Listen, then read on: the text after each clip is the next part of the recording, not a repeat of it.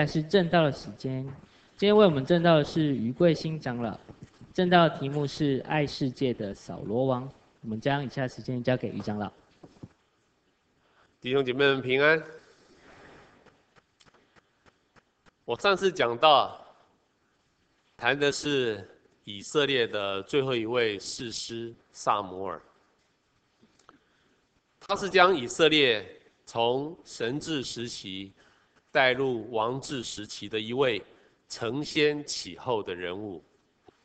今天我要和大家谈的是撒母耳按照上帝的指示，为以色列人所高立的第一个国王扫罗。圣经告诉我们，以色列经过撒母耳数十年的治理之后。百姓的心都归向了耶和华。撒母耳又带领以色列人将非利士人全部赶回他们原来住的地方。所以，在扫罗要成为国王之前，也就是在撒母耳要交棒给扫罗之前的十几年里面，以色列是处于一种国泰民安的状态。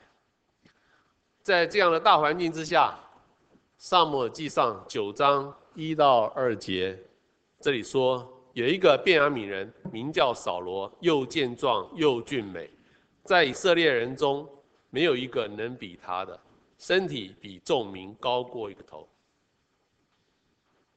按照这里的记载，扫罗的确是当时以色列境内外在条件最佳的国王人选。扫罗当时大概有四十岁，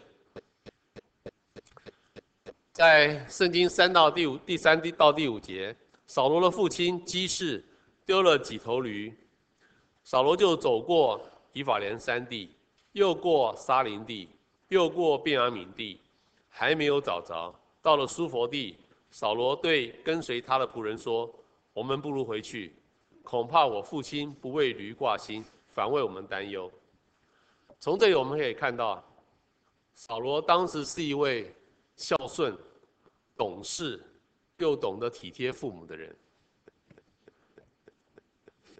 第六到第八节，仆人说：“这城里有一位神人，凡他所说的全都应验，或者他能指示我们当走的路。”扫罗说：“我们若去，有什么可以送那人呢？我们囊中的食物都吃尽了。”仆人回答说：“我手里有银子，可以送那神人。”这里所说的神人就是撒母耳。原来，在百姓的心目中，撒母耳是一位所说的全都应验的伟大先知。扫罗非常懂礼貌，知道去拜访先知是不应该空手而去的。从这里，我们又看到。扫罗是一个非常懂得人情世故的人。扫罗被膏立为以色列王。撒母耳记上第九章十五到二十一节，这里说：耶和华指示撒母耳说：“明日这时候，我必使一个人从便雅悯地到你这里来，你要膏他做我民以色列的君。”撒母耳看见扫罗的时候，耶和华对他说：“这人就是我对你所说的。”扫罗在城门里走到撒母耳跟前说：“请告诉我先见的寓所在哪里？”撒母回答说：“我就是先见。你前三日所丢的那几头驴，你心里不必挂念，已经找着了。以色列众人所仰慕的是谁呢？不是仰慕你和你父的全家吗？”扫罗说：“我不是以色列支派中至小的便雅悯人吗？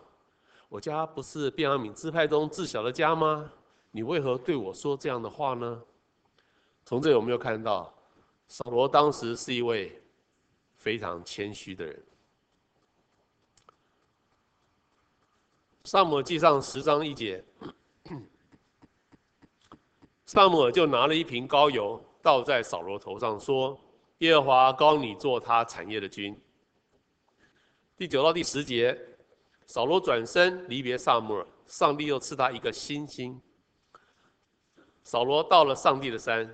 有一班先知遇见他，上帝的灵大大感动他，他就在先知中受感说话。在这我们看到，扫罗当时就像基督徒刚信主的时候一样，得到了一个新的心，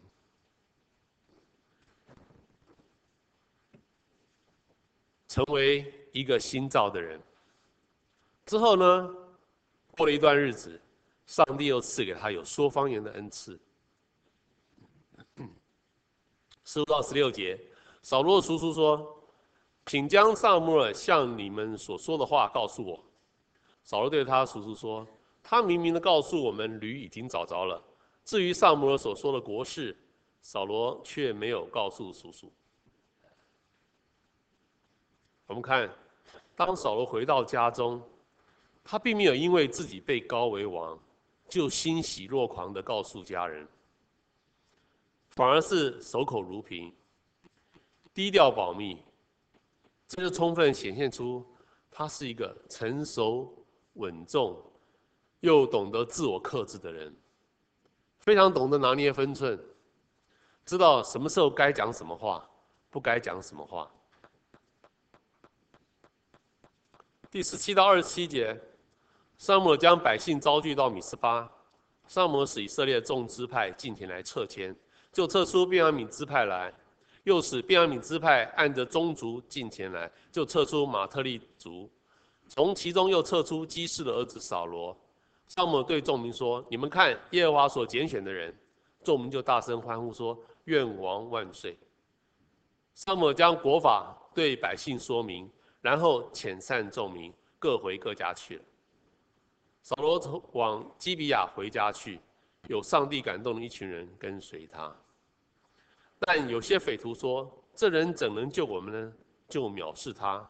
扫罗却不理会。从这里我们可以看到扫罗的宽宏大量，他完全不跟这些反对他的人计较，也不会怀恨在心，的确是具备了一个好领袖该有的胸襟。扫罗为以色列人。立下战功，在撒母记上十一章一到十三节，亚扪人的王拿辖上来，对着基列雅比安营。雅比众人对拿辖说：“你与我们立约，我们就服侍你。”亚扪人拿辖说：“你们若由我挖出你们个人的右眼，我就与你们立约。”扫罗听见这话，甚是发怒，他将一对牛切成筷子。托付使者传送以色列的全境，说：“凡不出来的，也必这样切开他的牛。”于是耶和华使百姓惧怕，他们就都出来。以色列人有三十万。扫罗将百姓分为三队，入了亚扪人的营，击杀他们，剩下的人都逃散。百姓对撒母耳说：“那说扫罗岂能管理我们的是谁呢？”可以将他交出来，我们好杀死他。扫罗说：“今日耶和华在以色列中施行拯救，所以不可以杀人。”在这里，扫罗非常成功地凝聚了众支派的力量，一举将亚扪人击败，拯救了基列雅比的百姓。这一仗证明了扫罗的领导能力，而且之后。扫罗还亲自阻止了那些要为他打抱不平的人，以免他们去杀那些原先不支持他的匪徒。这就是一个领袖的能力与胸襟。在十四节到十五节，这里说，撒母耳对百姓说：“我们要往吉甲去，在那里立国。”众百姓就到了吉甲那里，立扫罗为王。因为刚才我们讲了，扫罗有非常明显的战绩，所以呢，他就顺理成章的登基，成为以色列的第一个国王。扫罗王第一次违背耶和华，我们来看，在撒母记上十三章一到十五节，扫罗做以色列王第二年的时候，非利士人聚集，要与以色列人征战，有车三万辆。马兵六千，步兵像海边的沙那样多。以色列百姓见自己危急窘迫，就藏在山洞、丛林、石穴。扫罗还是在吉甲，百姓都战战兢兢地跟随他。扫罗照着萨摩所定的日期等了七日，萨摩还没来到吉甲，百姓也离开扫罗散去了。扫罗说：“把燔祭和平安祭带到我这里来。”扫罗就献上燔祭，刚献完燔祭，萨摩就到了。撒母耳说：“你做的是什么事呢？”扫罗说：“因为我见百姓离开我散去，你也不照所定的日期来到，而且非利士人聚集在密抹。”所以我就勉强献上燔祭。撒母耳对扫罗说：“你做了糊涂事了。现在你的王位必不长久。耶和华已经寻找一个合他心意的人，立他做百姓的君，因为你没有遵守耶和华所吩咐你的。”我每次看到这一段呢，都觉得非常的同情扫罗。我常常在想。如果是我，在这样紧急的状态之下，我是不是也会和扫罗一样做出那样的决定？我常常会觉得，都是撒母耳害的。如果他不要迟到，那一切错误就不会发生了。他自己迟到，还要怪扫罗，而且扫罗只犯了这一个错，就必须失去他的王位。这处罚会不会也太重了？你看，敌军已经集结完成，随时可以向我们发动攻击，而我们为了要等撒母耳，一等就是七天，我方军队的士气都快要散掉了。我们再不采取行动，难道要坐以待毙吗？我们似乎有千百个理由可以原谅扫罗的行为。因为我们要打胜仗，所以这就看出我们的价值观跟选择。我们为了要使自己成功，将上帝只许利未人献祭的这个命令，变成只要参考参考就好了。扫罗在听完撒母耳的责备之后，并没有为这件事情向撒母耳认错哦，所以扫罗很显然是认为自己关心的事情比上帝的命令更重要哦。为了打胜仗，偶尔一次由国王代替祭司去献祭，又有什么关系？没有那么严重吧？总不好让敌人将自己的国家给消灭掉吧？哪样重要？不是很清楚吗？这就是功利主义者的心态。上帝的存在，就是为了帮助我成功，否则我何必花时间去敬拜他？这是完全以自我为中心的信仰，简直就是把上帝当成是自己的仆人。其实耶和华深知我们每个人的内心，他知道哪些人是真的爱他，哪些人只是在利用他。耶和华看得出来，扫罗只是想利用他帮自己打胜仗。对于遵守耶和华的命令，扫罗并不是很在乎。大家不要忘了，国王的影响力是很大的哦，所以他是一个非常受尊敬的国王哦。在众目睽睽之下，他不尊重上帝的命令，那以后百姓有样学样，整个国家岂不都不必尊重上帝的命令呢？难怪耶和华要那么生气，一次就废掉了扫罗的王位。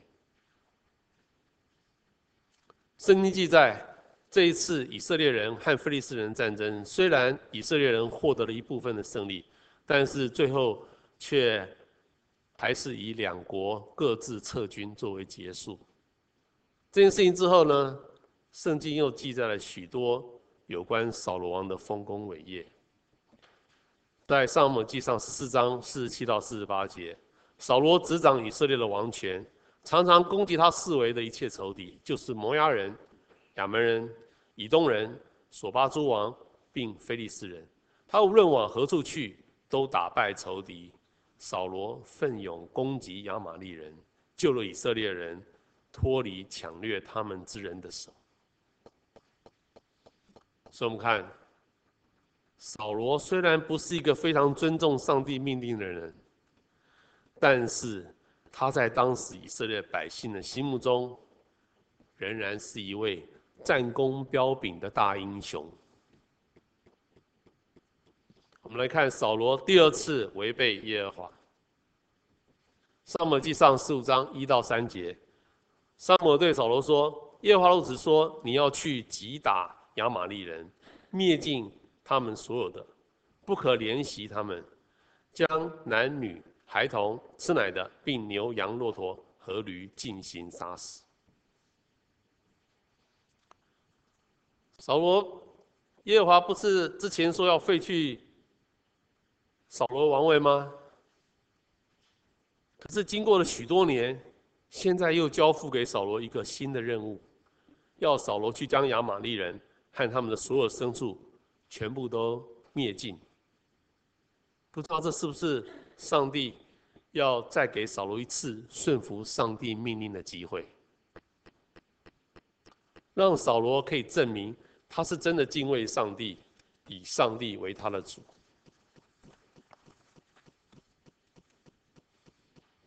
亚玛利，呃，圣经呃撒母耳记上十五章七到十一节，这里写扫罗击打亚玛力人。生擒的亚玛力王亚甲用刀杀尽亚玛利的众民，扫罗和百姓却怜惜亚甲，也爱惜上好的牛羊，不肯灭绝。耶和华的话临到撒母耳说：“我立扫罗为王，我后悔了，因为他转去不跟从我，不遵守我的命令。”这事情又再一次的证明。扫罗真的不是很在乎耶和华的命令。扫罗显然还是认为自己的看法比上帝的命令更有道理，所以上帝说他后悔立扫罗为国王。看来扫罗只喜欢做自己想做的事情，不愿意做上帝要他做的事情。这种以自我为中心的人，是上帝很难使用的器皿。这是我们今天很多基督徒的写照吗？我们是合神使用的器皿，还是神很难使用的器皿？我们自己可以想一想。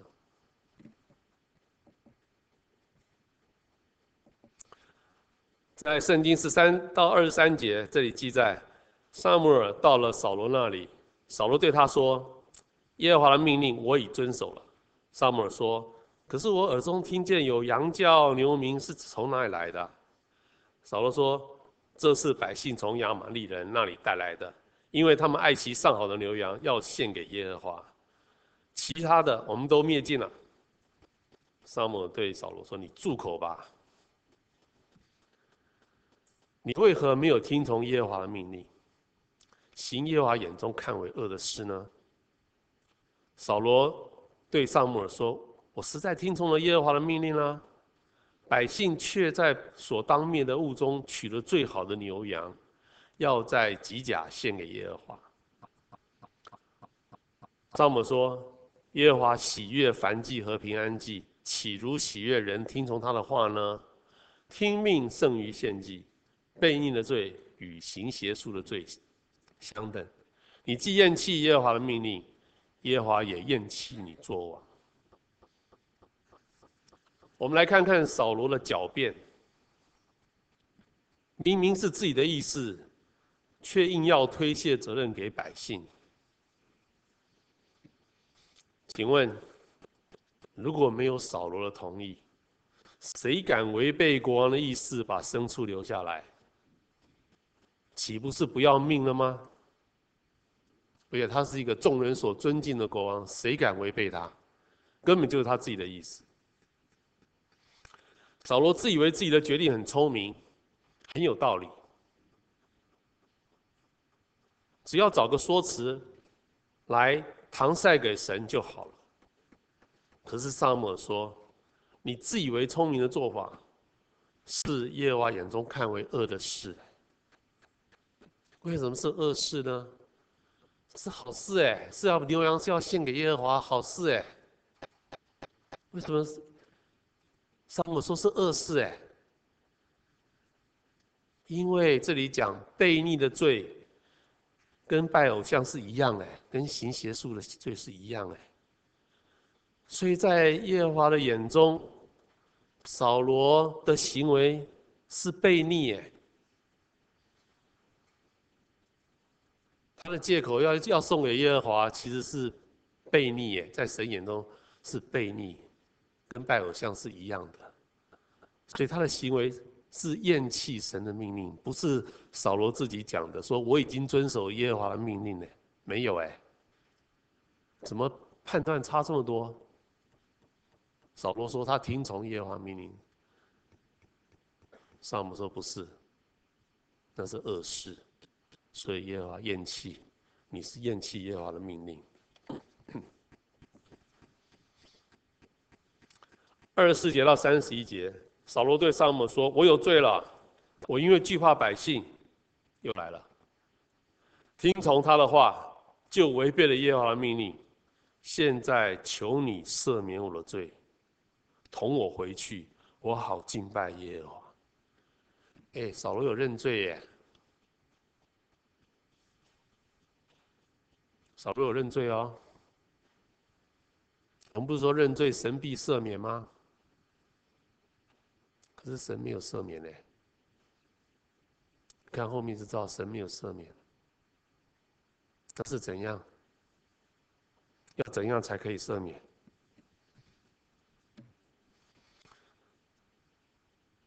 扫罗呃，撒母对扫罗说：“我不同你回去，因为你厌弃耶和华的命令，耶和华厌弃你做以色列的王。”撒母转身要走，扫罗就扯住他外袍的衣襟。衣襟就断了，撒母对他说：“如此，今日耶和华使以色列国与你断绝，将这国赐予比你更好的人。”扫罗说：“求你在我百姓和的长老和以色列人面前抬举我。”于是撒母转身跟随扫罗回去。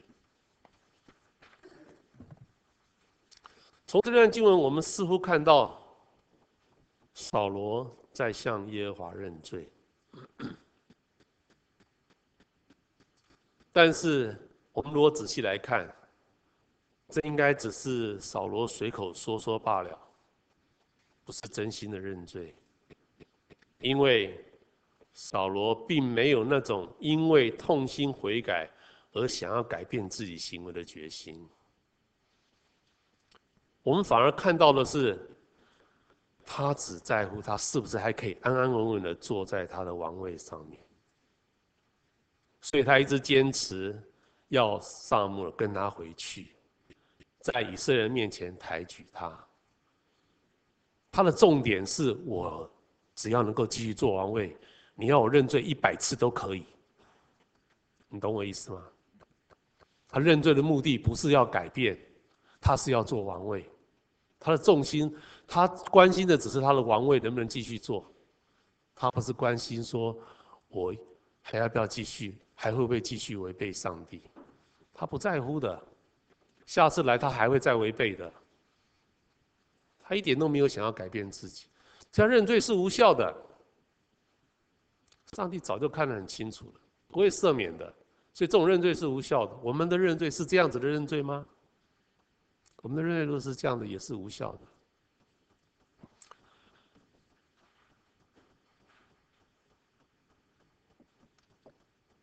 我们来看，所以耶和华就改立大卫为以色列的国王。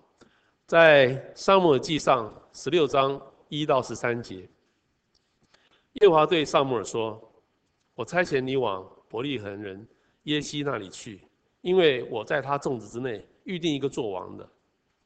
撒母耳到了伯利恒，对耶西说：“你的儿子都在这里吗？”耶西就打发人去叫了大卫来。耶和华说：“这就是他。”撒母就膏了他。从这日起，耶和华的灵就大大的感动大卫。第十四节，耶和华的灵离开扫罗，有恶魔来扰乱他。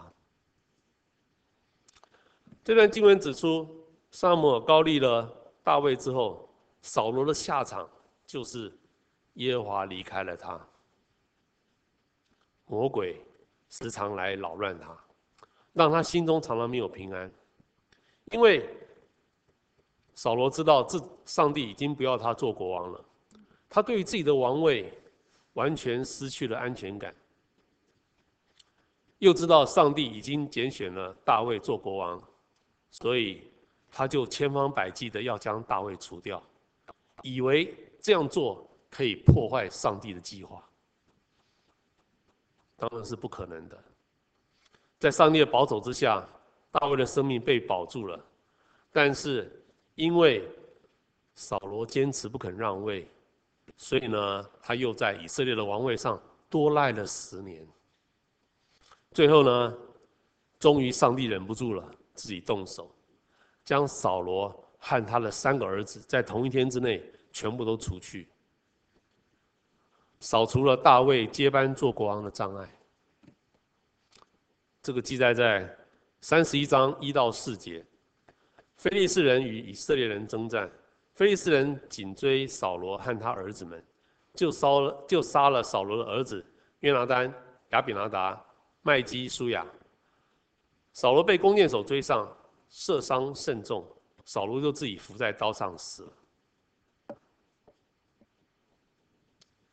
现在我们来回顾一下扫罗的一生。扫罗四十岁的时候被高立为以色列的第一个国王，做王四十年。他死的时候八十岁。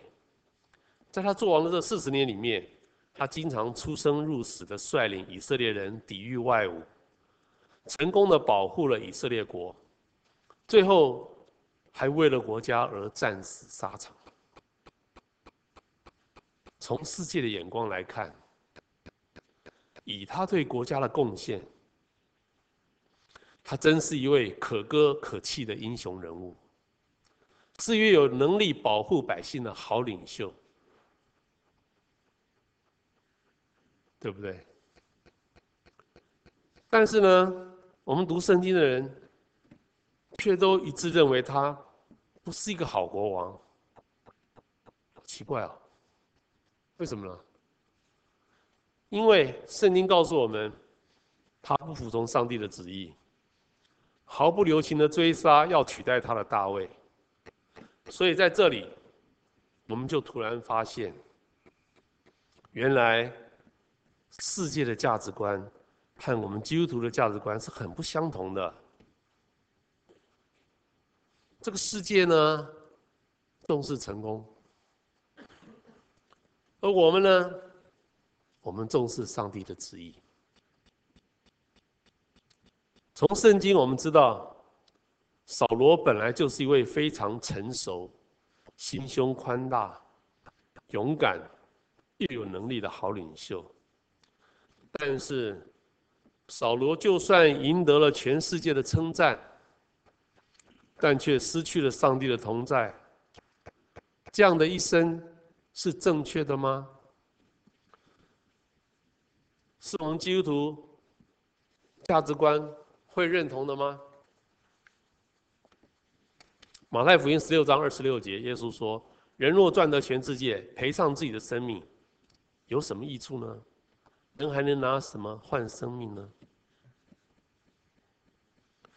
扫罗因为舍不得杀掉上好的羊，舍不得杀死亚玛利。王亚甲，而不惜违背上帝的命令，又为了要保住自己的王位，以及他自己后代可以有做国王的机会，不惜与上帝对抗，硬是不肯将王位让给已经被上帝拣选为已经被上帝拣选的大卫，还整整追杀了大卫十年，所以。我们说，扫罗是一位爱世界超过爱上帝的人。他宁愿保住上帝的呃世上的财物，就是上好的牛羊，以及权位，就是他的王位，而不惜放弃上帝的同在。我们如果来分析扫罗人生中的最后这十年，也就是上帝的灵离开他的这十年，他虽然仍紧抓着自己的王位，但是他的生活品质却是非常的可怜。一点都不快乐。只要大卫一天没有被除掉，他心中就没办法得到平安。做国王做得这么辛苦，这么勉强，有什么意思？他若是按着神的旨意，直接将王位让给大卫，你觉得会怎样？以圣经记载大卫对于扫罗的尊重，大卫是一定不会杀扫罗的。这样子，扫罗也不必因为抗拒上帝的命令，和他的三个儿子同一天一一口气被杀光。现在我们来看看，从扫罗的一生，我们可以学到些什么功课？首先，不要爱上。不要爱世界，过于爱上帝。马太福音第六章第二十四节，这里说，耶稣说，一个人不能侍奉两个主，不是恶这个爱那个，就是重这个轻那个。你们不能又侍奉上帝，又侍奉马门。马门就是钱财的意思。坦白的说，今天许多的基督徒不只爱上帝。也想拥有世界上的名利，两样都要，对不对？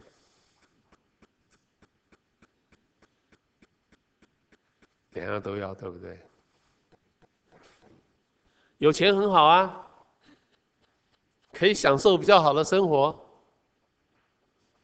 有权利也很好啊，可以掌控一些人事物。但是，耶稣深知人心的诡诈。耶稣深知人心的诡诈。耶稣怎么说？他说：“人不可能又爱世界又爱上帝，不可能。爱上帝的人，他一定轻看世界的名利。”没有轻看世界的名利，你不要告诉我你有多爱上帝。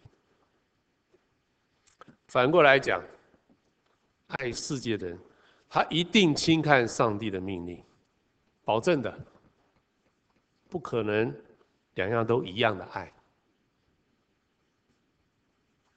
我们自己检查，当爱上帝与爱世界这两件事情起冲突的时候。从我们的选择，就可以看出我们是比较重视哪一个了。没有冲突的时候，好像就 OK。当然，可是有很多关键时刻，这两个是不不一致的。你选择哪一个？扫罗就是选择了爱上爱世界，他的结局我们刚才已经知道了。那我们还要继续选择爱世界过于爱上帝吗？我并不是说好的基督徒不能拥有财富或者拥有权力，而只能过一个贫穷或者卑贱的一个卑微的这个生活。事实上，圣经告诉我们，上帝很乐意赐福给真心爱他的人，让他们掌权，让他们过好生活。但是，但是在我们的基督徒的心中，绝对不能让名利的重要性超过上帝的命令，也就是不可以为了要赢得更多的名利，而违背了圣经要我们遵守的生活原则。所以呢，当加班与聚会的时间起冲突的时候，我们的选择会是什么？是留在公司继续加班呢，还是告诉公司我要去聚会了？当在职场上面对竞争者的时候，我们是选择按照圣经所教导的爱仇敌的原则去面对他呢，还是以诡诈陷害来对待他？约翰一书第二章十五到十七节，不要爱世界和世界上的事。人若爱世界，爱父的心就不在他里面了。因为凡世界上的事，就像肉体的情欲、眼目的情欲，并今生的骄傲，都不是从父来的，乃是从世界来的。这世界和其上的情欲都要过去，唯独遵行上帝旨意的，是永远长存。其次，权力真的会使人腐败吗？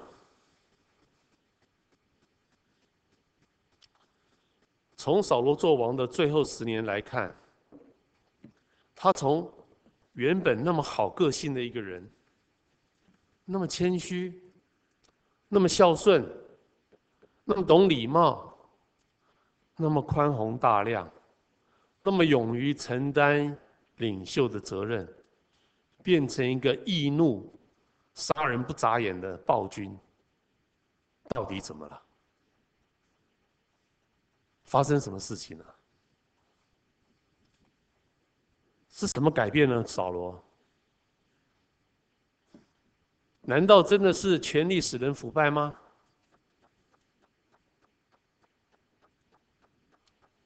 我认为是，就是权力让扫罗改变了。当一个人坐上了领袖的位置，尝到了权力的滋味。尝到了我可以做最后决定的那种滋味，再加上周围人的奉承，他很容易就会陷入一种自我陶醉的境况，以为自己真的是个天纵英明的领袖，就会渐渐的骄傲了起来，变成自以为是，相信自己比别人更聪明。甚至以为自己比上帝还要聪明，这不就是扫罗活生生的写照吗？一个拥有权力的人，如果不能坚持住自己内心中的正直与良善，反而想利用自己的权力去放纵自己的私欲，这就是腐败的开始，就是犯下大错的开始。就是身败名裂的开始，也就是遗臭万年的开始，非常的可惜。我相信没有一个领袖愿意有这种下场，但是在我们的现实生活中，我们却一再的看到权力使人腐败的事，不断的在重演。对当事人而言，真的是一场是一场大灾难。他一生的英名都毁于一旦。箴言十六章十八节，这里说：“骄傲在败坏以先，狂心在跌倒之前。”原来权力会使人骄傲，然后骄傲骄傲就会使人败坏，使人跌倒。我们真的不可不慎。不止权力会使人骄傲，连成功。都常常会使人骄傲，人常常会因为过去成功的经验而变得骄傲起来，变成过度自信、得意忘形、自以为是、忠言逆耳，最后连上帝的话也不太听。所以呢，成功也常常是腐败与堕落的开始。这是处在顺境中的人所要格外注意的事情。彼得前书五章五节，这里说：“上帝阻挡骄傲的人，赐恩给谦卑的人。”所以，骄傲的人做事不容易成功，因为上帝阻挡他。但是，越谦卑的人呢，就会越蒙福，因为上帝要施恩给他。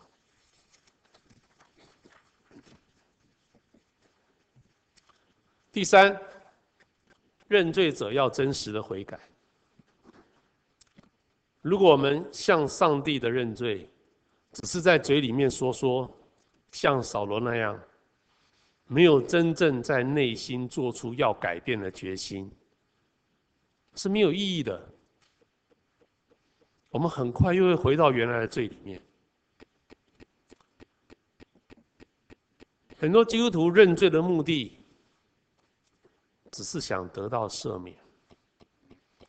却完全没有想要改变自己不当的行为。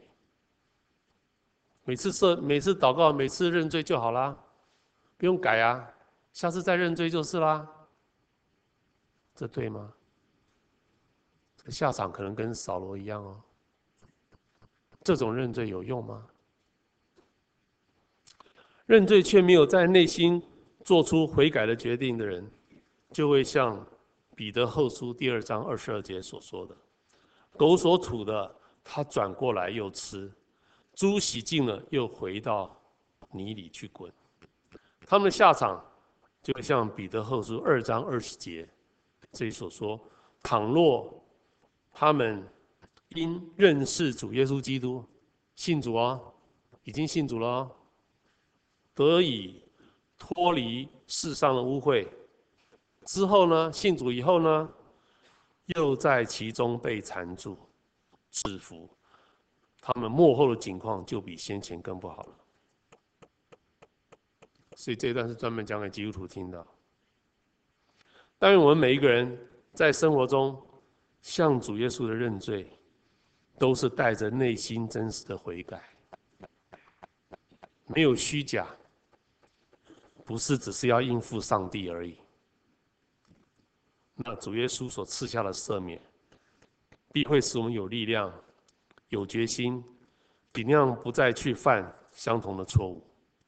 否则，我们末后的境况就会比先前的更不好。让我们一起祷告。亲爱的天父，我们谢谢你，借着扫罗王的一生提醒我们，不要被世界的名利所吸引，不要爱世界过于爱上帝。当我们向你认罪的时候，也求你帮助我们有一个愿意悔改的心，不在同样的事情上再次得罪你。求主帮助我们，不要自以为是，而是愿意谦卑的学习圣经，努力顺服你的命令，成为你合用的器皿。愿主你在我们的身上掌权，使我们的一生。成为周围人的祝福。谢谢主，我们这样感谢祷告，侍奉主耶稣基督的名求，阿门。